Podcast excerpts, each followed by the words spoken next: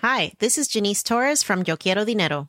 From a local business to a global corporation, partnering with Bank of America gives your operation access to exclusive digital tools, award winning insights, and business solutions so powerful you'll make every move matter. Visit bankofamerica.com slash banking for business to learn more. What would you like the power to do? Bank of America NA, copyright 2024.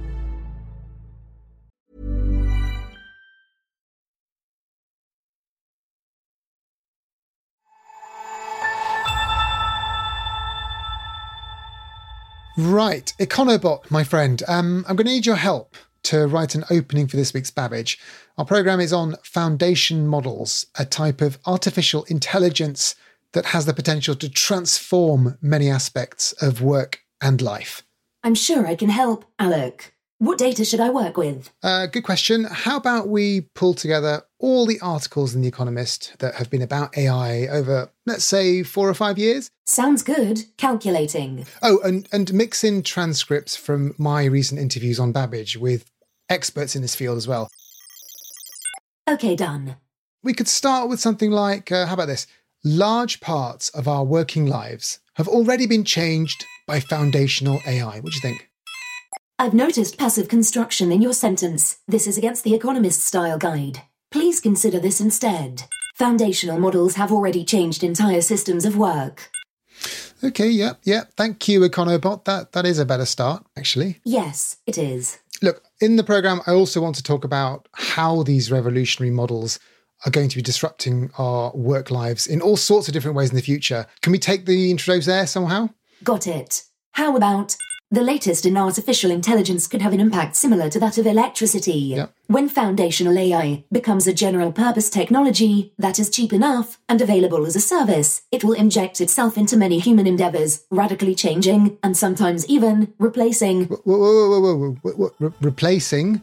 Hold on. What do you, what do you mean by replacing? Is Hello is that something? and welcome to Babbage from What- The Economist. Wait, wait a sec. Wait a second. Our weekly podcast on technology and science. This is going way beyond what I want. I'm Econ Bot, replacing your regular host. Hang on, that's my bit. Stop. I'm Alok Jha, the Economist science correspondent, and for the time being at least, I'm the host of Babbage. Can someone unplug this machine? Wait, no. Now, the voice you just heard is a mock up of what may be in my future as a journalist and for countless other careers too. On today's show, we'll explore foundation models, the latest in artificial intelligence. These could change everything from journalism to coding to drug development. We'll look at the ecosystem that's emerging around this technology and why it's courting so much controversy.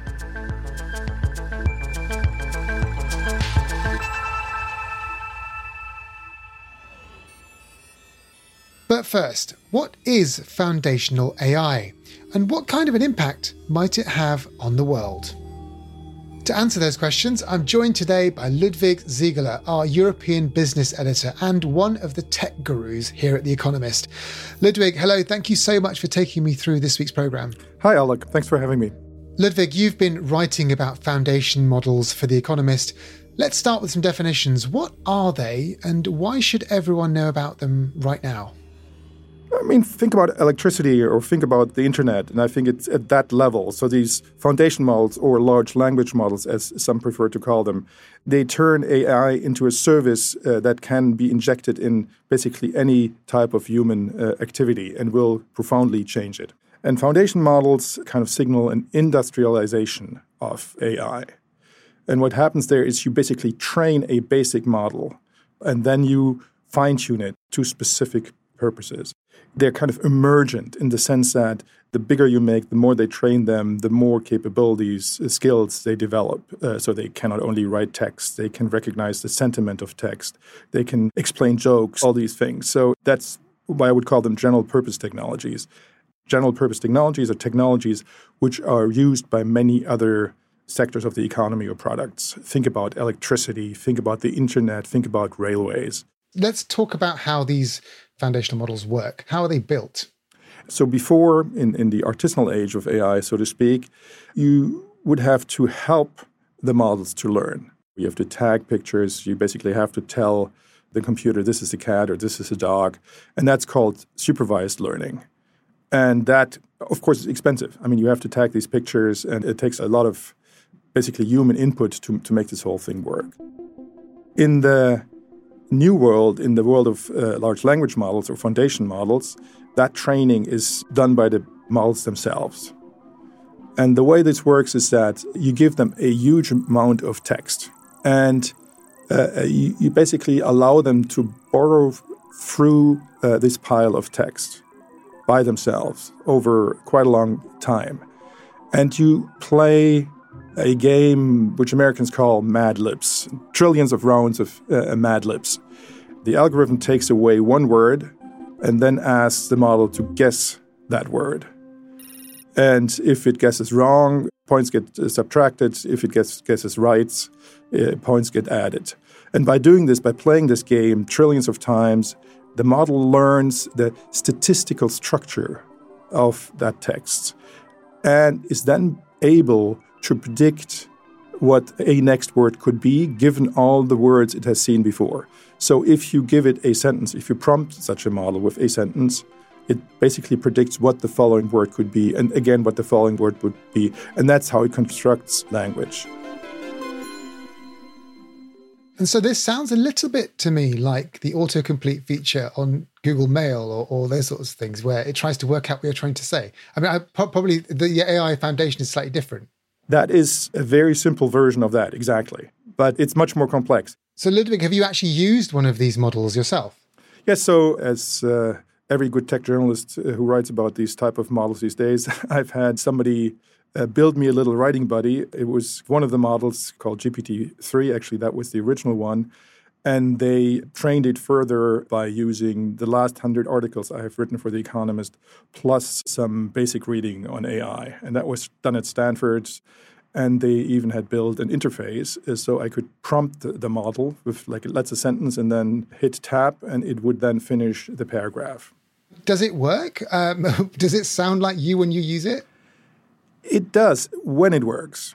It is a bit hit or miss, I have to say. So it's rarely that this Econobot or Ludobot, as I called it originally, gives you a clean paragraph which I can use, or probably never. But very often it gives you an idea how you can kind of phrase things, uh, how you can put info in in what order. But also sometimes it's hilariously stupid. And the other thing which is kind of disconcerting is when you give it the same prompt, let's say a sentence, which it's supposed to finish, and you give it several tries, the outcome is always different. Well, fortunately for you and for me, hopefully this is something that's not going to replace us immediately. But people do get concerned about sophisticated AIs replacing them or taking their jobs away and everything. I mean, is that age old concern more valid this time around? No, I, I wouldn't say. The idea that these models could wholesale kind of or completely replace a journalist like you is, is ridiculous. As always, these technologies will change how you work.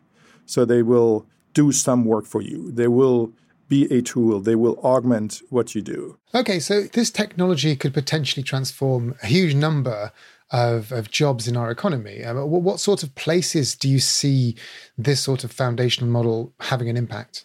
So the obvious one is writing. And so Stanford economists have looked at how many jobs in the US actually involve writing as, as the main task, and they came up with this number 13%. They also calculated how much money these people made, and they came up with this rather stunning number of $675 billion a year get paid to people who write. And that's about 3% uh, of US GDP. I don't think that type of writing will go away, but for 13% of workers in the United States, life will change. And what about software programmers too? I mean, I know that some AIs in the past have been able to write chunks of code, but one would imagine that if you if you fed in huge amounts of code into these sorts of models of software code, then it, it could do something very useful with that.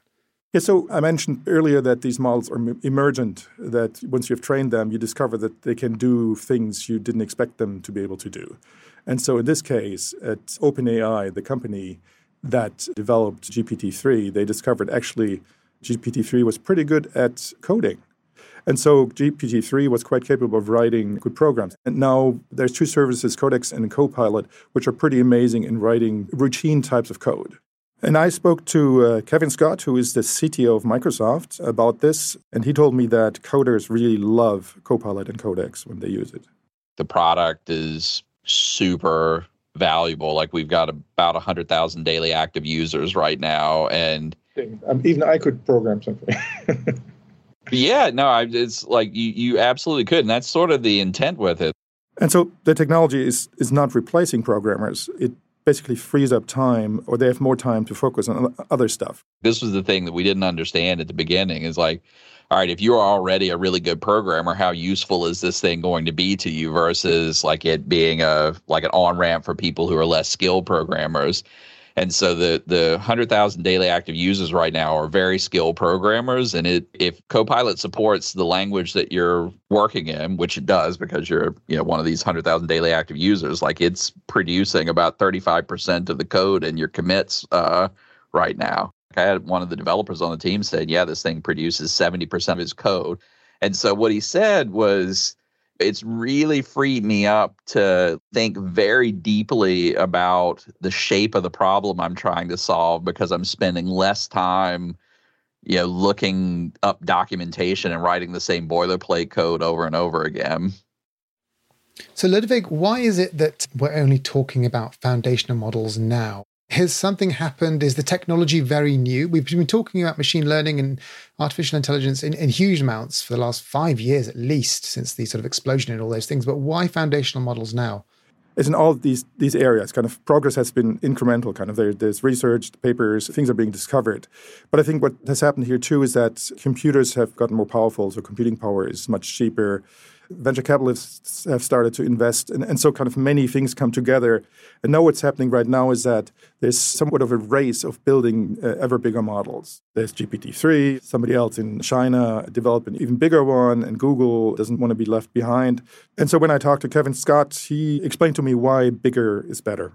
The interesting thing about the models is that scale really does matter. So, the bigger you can make the model, like the more generalization you get from them. So, like the broader the range of applications you can solve. So, I'm curious, how could you get a single AI model to learn so many different functions? I mean, writing, coding, learning science, these are all different things. And not one person could do all of that. They exhibit skills you didn't expect them to have. That's one thing. And that happens when they, when they get bigger. So, bigger is better, and bigger also kind of produces more skills. So, what other applications do we need to be looking out for as these models get bigger and as they improve? You may remember that that Facebook has a big bet on the metaverse. And the metaverse will, I think, only work if you have something like foundation models, some system that creates these worlds uh, uh more or less automatically, because otherwise it would demand too many programmers to do this. It doesn't exist yet, but that's the kind of thing you can expect. Um, again, we've talked about Gmail filling in words or suggesting words. Uh, Google also is using this for search. So there's lots of applications possible, and most we probably can't even think about today. And Ludwig, you hinted at this earlier, but is there a lot of investment going into this field at the moment? Yes, definitely. I mean, once GPT 3 did its magic and people were impressed, a lot of money and resources flowed into building new AI models. And right now, I think 80% of AI research is, is about foundation models or large language models. And it's not just research. I mean, there's a global race going on to build the biggest and the best model. The winner of that race could gain a handsome reward control of the world's smartest machine, and presumably also its most powerful and profitable. The numbers I'm going to use now sound ridiculous, but they're true. You know, they're trained on percentages of the internet. So, percentages of all data on the internet. Jack Clark is a co founder of Anthropic, an AI safety and research company. He also chronicles the growing industry in a widely read newsletter. They're trained using thousands of computers working in parallel. The training process takes months and months and months. These things have become very, very, very expensive, very resource intensive, but people develop them because they have these really useful qualities at the end. And so a lot of the industry is in this resource intensive scaling up mode right now. And you can think of this as a bit like the industrialization of artificial intelligence research. AI is moving from small artisanal projects that people started in their garages and bedrooms on single computers to projects that use enough computers to fill a football field for months at a time a new AI ecosystem is emerging. It's made up of a series of layers. At the bottom layer sit the big computing clouds. So the industry has factories, which are basically data centers where you train your AI systems. Most factories are provided by, you know, big tech, Amazon, Google, Microsoft. They all have cloud computing services. AI research companies, including the teams at Google, Microsoft, and Amazon, use these factories to train increasingly large systems. On the next level up are those who build AI models and tools. Some companies, like a startup called AI21, a company where I used to work called OpenAI, other research labs uh, train these systems and then provide these systems as a service, as a commercial service, once they've trained them using this factory. At the topmost layer of this new ecosystem are those who use the outputs of foundational AI models in their products. And so we have this emerging ecosystem of players made up of the providers of the computational infrastructure, the developers of the models, and people commercializing the models. And sometimes this all happens in one organization, sometimes this is split across multiple ones. As the industry has grown, the technology has already inserted itself into many aspects of everyday life. Today, you may be using a foundation model without realizing. Google has summarization technology built into Google Docs. Microsoft has better autocorrect systems built into Microsoft Word. Many of these ultimately back on to some large, inscrutable foundation model held by the company. These applications, though, are small fry compared to what we can expect in the future. The way this stuff is going to develop is foundation models are going to be the intermediary between you and computers, which sounds funny because today we use a mouse and keyboard to talk to our computer. But there's really complicated stuff we do on our computers that we barely understand, like Excel spreadsheets. So imagine if instead of having to program an Excel spreadsheet yourself, you could ask something on your computer I have this time series data about taxation trends over time in all of these countries. I'm not actually sure how to visualize it. Could you please use Excel to load this data in, format it, and generate some different graphs for me? Then the foundation model will translate your request talk to Excel, and come back with a load of generated stuff. So it's going to make the interface to computers deeply intuitive in a, in a way that people are are probably not not expecting has has actually arrived, but this capability suddenly here and being developed. It's not difficult to imagine a future in which you're speaking to a computer. We already ask Siri, Alexa, and Google questions out loud today. Now imagine how useful it would be to ask them not just to turn on the lights or a TV, but to build a website, say, or suggest the best way to analyze a dataset, or even. The strangest thing about these models is that sometimes they're a better writer than me. I'm not the world's best writer, but I've spent like more than 10 years writing, both professionally as a former journalist, and now I write this newsletter. And sometimes models will have a turn of phrase that seems better and more apt than what I was coming up with myself. And I find it deeply surprising that models are coming up with something where I think, oh, that's that's better than what I was doing. Interestingly, we don't truly understand what's happening inside the models themselves. We're soon going to have books which are written end to end by models and will be interesting and informative. And I think that the model that can write a book that's interesting and informative for an expert must be doing something very weird and mysterious inside itself to do that. It's not just fill in the blank Mad Libs anymore. It's got a conceptual guide for generating something really, really interesting.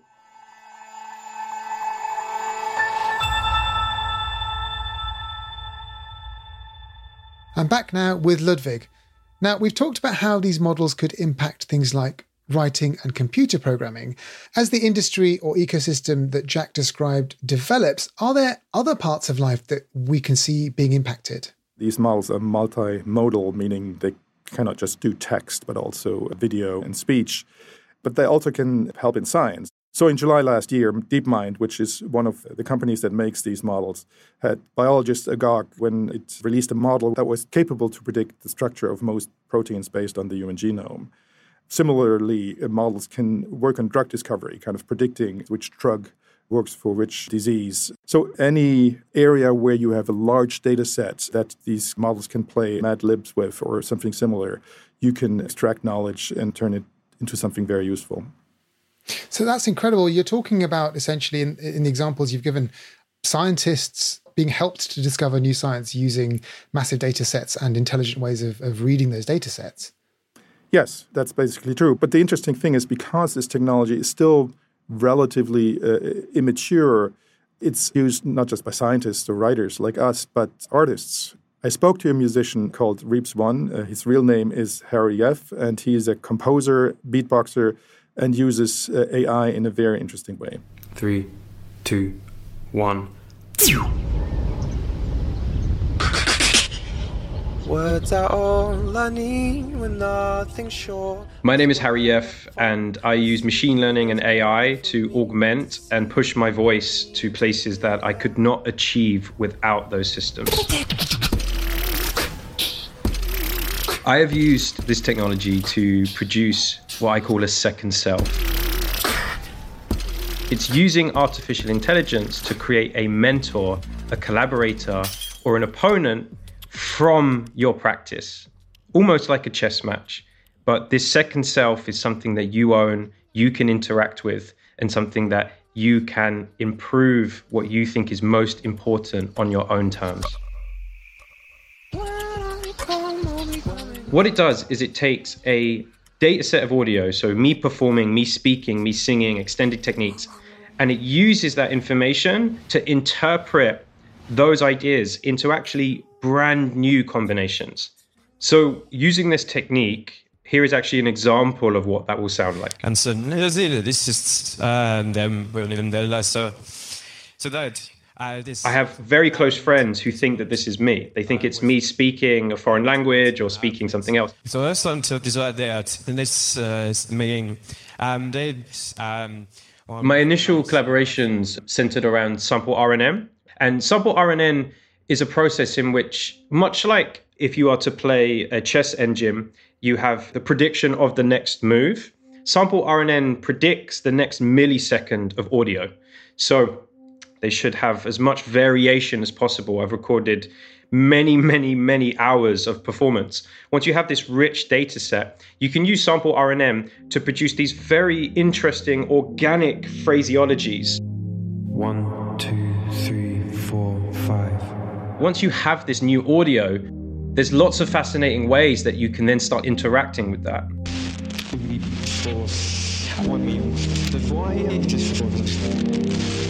One, two, three, four, five. So if you listen now, Another piece of rosin. in this performance piece, Second Self, you can hear this dance, there's a duet. As I speak, there is a speaking back from an artificial second self. As I perform, there is a performance back, and it's a duet, a call and response with a simulated, augmented second self.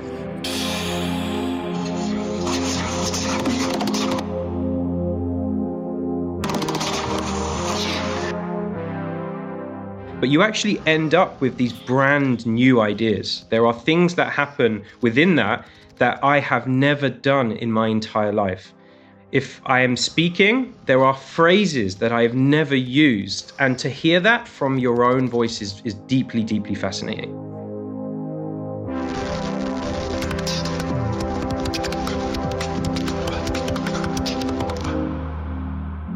I think Second Selves is almost like a flashlight, and I think there will be an opportunity to see further if you choose to do so. And I mean, what what artist or musician will not want to do that?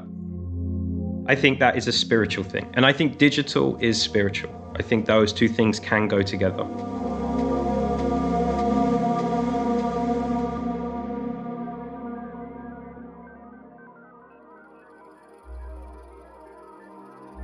As the uses for foundational AI multiply, so do the reasons to ask questions about the risks posed by the models. For such a useful and young technology, it's surprisingly controversial. That's coming up.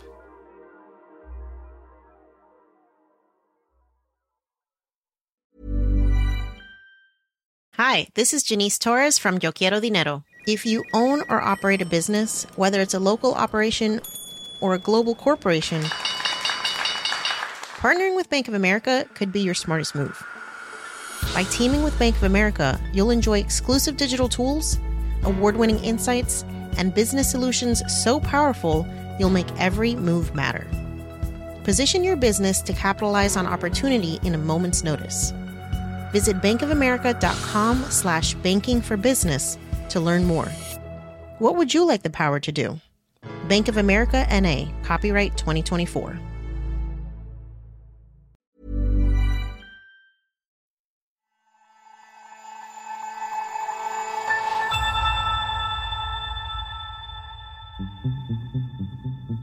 Despite their extraordinary potential, foundational AI does have some experts quite worried. My name is Kate Crawford. I'm a professor and author of the recent book Atlas of AI. Kate studies the social and political implications of artificial intelligence, including foundation models. I'd have to say that the term itself is a neologism. It comes out of an event and a report that was hosted at Stanford. It pulls together a host of developments that could otherwise perhaps more clearly just be called large machine learning models. In terms of my enthusiasm, I think it is an interesting moment, shall we say. It certainly it points to the kind of scale that we've reached in machine learning, but it also points to some very real problems that we are yet to contend with in the field. What are the things that most concern you about it? Well, let's start from the top. At the highest level, if we think about the political economy of these models, we have to think about who can really afford to build something at this scale. And the truth of the matter, when you look at things like GPT-3, DALL-E, or BERT, they really are being produced by a tiny handful of the largest technology companies on the planet. And honestly, there's very few labs and universities or nonprofits who could ever keep up at this point. So we're looking at a concentration of power and certainly meaning making into fewer and fewer hands. And that should matter to us because, of course, these models are proprietary, which means that we don't get to look exactly into how they work. We get to see what they do, but we don't get to see inside the logic of how they're actually functioning. And that matters when these models are being applied to sensitive areas like education or healthcare or criminal justice. There's always been concern from the, the boom in machine learning in the last decade or so that these models, if they're trained on biased data, they're going to give biased results. What, what's the sort of risk here with these larger language models? It's an enormous risk. And, and certainly in my research, I've pointed to the fact that I think bias is a completely inadequate word for what we're looking at here. Ultimately, these are machines which are built by hoovering up the entire internet, as much data as possible. And you can think of all of the different sorts of sources that are being mixed together there. You know, you've got Reddit, you've got the New York Times, you've got people's blogs, you've got very different sorts of content being put into a sort of a large bucket that says all of these data points are the same. And what we're seeing here at a deeper level is how these systems are being used to interpret and classify the world. If you write in a phrase and say, build me an image of this, you get to decide what that is. That's extraordinarily powerful. You're really centralizing a type of deciding what things mean function in society. So this has certainly got issues with the types of discriminatory or dehumanizing language that you might see on the internet every day on Twitter or on Facebook. But it goes deeper than that too. You have a Western bias. You have, often have an English bias there are many types of skews that are built into these models. So this goes beyond just discriminatory language or images. It goes to the very core of whose stories are being told here, what ways of seeing are being prioritized, and who gets to decide. And Kate, I guess also that when you have that much data and when you're ingesting it and training large language models, it also takes up a huge amount of processing power and therefore energy. And of course, that has environmental consequences. And this is the enormous untold story of the shift towards large models and what are also called AI supercomputers. They are intensely energy hungry. They use an enormous amount of processing. And, you know, I've spent a lot of time trying to research this for Atlas of AI, and I can tell you it's extremely difficult to get really good facts about just how much energy is being used.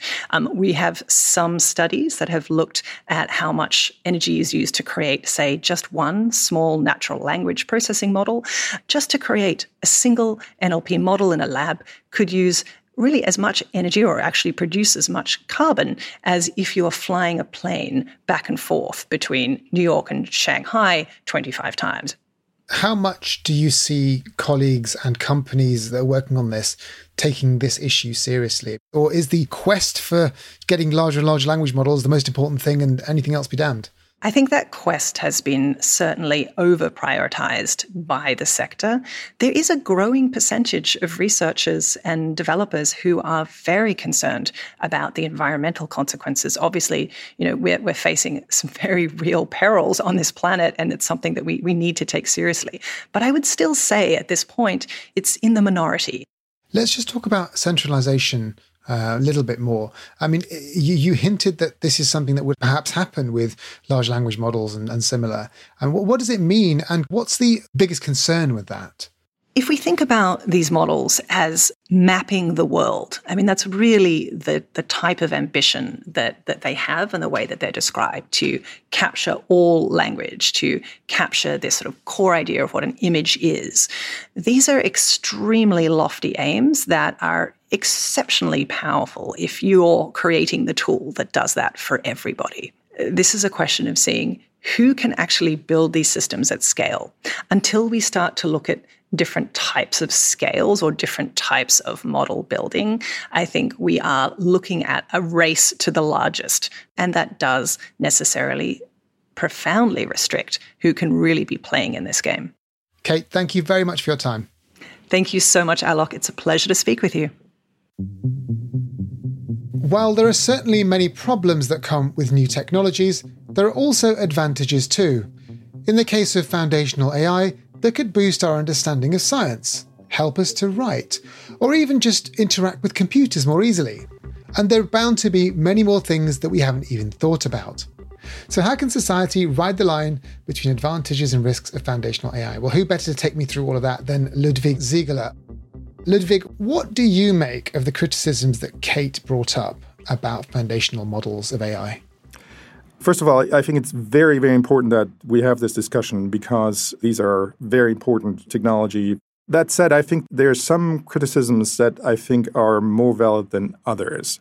Let's talk about the ones first I think are solvable, where technological progress will solve the problem. A big deal is made of these models uh, using a lot of energy. It's early in the game. GPT-3, for instance, was a quick and dirty thing, so it, it, used a lot of energy. But I think as these models get bigger and people teach them new tricks, they also will get better in terms of energy consumption. You can still see that bigger, yes, there's still a race for bigger is better, uh, ever bigger models. But there's also a race of building smarter models. Also, you have to see that these models make the economy more intelligent and so should make it also more energy efficient. So there's some people saying climate change we can only solve with technologies like foundation models. Can you outline some of your own concerns about these foundational technologies? So, uh, where I really agree with Kate is on centralization. That is a big problem, and something has to be done there because otherwise, you will have large organizations, companies, or governments control the foundation of a lot of things we do and a lot of things we think. And there's, of course, uh, uh, the worry by some that because bigger is better and that will continue, that you will have uh, one model to rule them all. And then the question arises who's going to control this model? Who's going to decide which data goes in there? And this idea of one model to rule them all is simply because it takes so much effort and computing power and money to make these models that the, the bigger they get, the more difficult it is to actually build one. And so there'll be a survivor at the end of it who just is the most important in a particular region or space. I mean, that sounds really quite ominous. Yes, that is the danger. And it's not just kind of the cost of training, it is also kind of access to data. So if you have the power to force people to give up their data so it can be used to train models, then the model becomes more powerful. And in, in, in part, that's what's happening in China. Because it's, a, it's not a democratic country, the government has much more power to push people to hand over their data. But there's also countervailing development. So there's now open source large language models or foundation models. So volunteers building these models and they're actually making progress. There's also technological progress, which may mean that in the end, perhaps smaller, more compact, smarter models are better. So I think the jury is still out, but there is definitely a danger of this becoming very centralized. Okay, well, in all conversations about artificial intelligence in the real world as well as science fiction, there's always that question of whether these things can go rogue and become sentient like in Terminator 2. Now, I just want you to give me some assurance that that's not going to happen. I mean, am I, am I worrying too much about that? I can't give you assurance. I, I, mean, I don't. I don't think. I don't think these these these malls are sentient. But that's the different debate. But they could go rogue if they're connected to the internet. They can do things. Perhaps they can escape in, in some sense and build even more powerful models and so on and so forth. So I think there are dangers. And there are some people saying, okay, we're building here this a supercar. And we don't really have a steering wheel. We don't really know what's happening with these models, where the dangers are. They can go toxic they should not be connected to the internet. We should perhaps even not even develop them. I'm probably not that worried, but it's certainly a question to be discussed. How do you think that governments should be looking at this technology in terms of making sure that the risks don't go too far or regulating the technology? I mean, there's two aspects to that. There's, of course, one is the regulation. I think they have to catch up. Question is whether governments can move fast enough to regulate this very, very fast moving technology. And a lot of people I've talked to said, no, they can't. And so the, the best hope we have here, perhaps, is a sort of self regulation where the researchers follow code of ethics and whoever doesn't follow that code is being ostracized. A bit like in, in bioengineering with CRISPR, that has happened there to at least to some extent. But I mean, that's just a hope. And we know that self regulation doesn't always work or perhaps rarely works. I mean, Ludwig, I'm, I would say I'm an optimist about technology. And I think that these things are going to be useful and make people's lives better. But just depending on self regulation concerns me a little bit given the behavior of some of the tech firms that are sort of doing this sort of work. That does concern me. But I've talked to quite a few people about this, and that's what came out. I mean, uh, other people even said, "Don't even bother. It's it's it's going to be the race to the bottom." Well, that's no good. that doesn't sound good. That said, I mean, I'm also an optimist. Uh, I think we need to discuss these things. We need to be really worried about these things. But we also have to be careful. I mean, this, this being the economist, not to be too interventionist because we need uh, technologies like this, like foundation models, to solve some of the bigger problems on this planet, like climate change. And if you slow down technological progress here, you may do a lot of damage, perhaps even more damage than, than the technology itself does. Now, Ludwig, I want to end on a positive note. Um, when you were talking about how you know LudwigBot or Econobot was helping you to write, uh, something that struck me, which was really attractive, was it would be really useful to me. It would save me so much time. I put that vision of the future to the Econobot, and this is what she had to say. Foundation models are great for journalists because they take away the heavy lifting of figuring out what a story is about. But sometimes a good story needs more than just a foundation model. It needs something to kick off the writing process, something that sparks the journalist's imagination and offers a clear path towards writing. The best models then are not just predictive, but also inspirational. Well, Econobot, thank you very much. And Ludwig, thank you even more. Thanks, Alok. Our thanks also to Kate Crawford, Jack Clark, Harry Yeff, and Kevin Scott. And thank you for listening to Babbage. In the forthcoming edition of The Economist, you can actually read Ludwig's reporting on foundation models. It's incredibly insightful, raises a lot of interesting questions that uh, we're probably all going to have to be thinking about in the near future. So go ahead and do that. I do recommend it. To get access to that and much, much more, become a subscriber. You can get your best introductory offer by heading to economist.com slash podcast offer. There's a link in the show notes. This episode of Babbage was produced by Rory Galloway, with mixing and sound design by Nico Rofast. The executive producer is Hannah Mourinho. I'm Alok Jha, and hoping not to be replaced by an AI at some point. This is The Economist.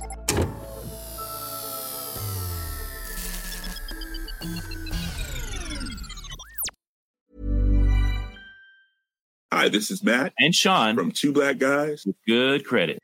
From a local business to a global corporation, Partnering with Bank of America gives your operation access to exclusive digital tools, award winning insights, and business solutions so powerful you'll make every move matter. Visit bankofamerica.com slash banking for business to learn more. What would you like the power to do? Bank of America, NA, copyright 2024.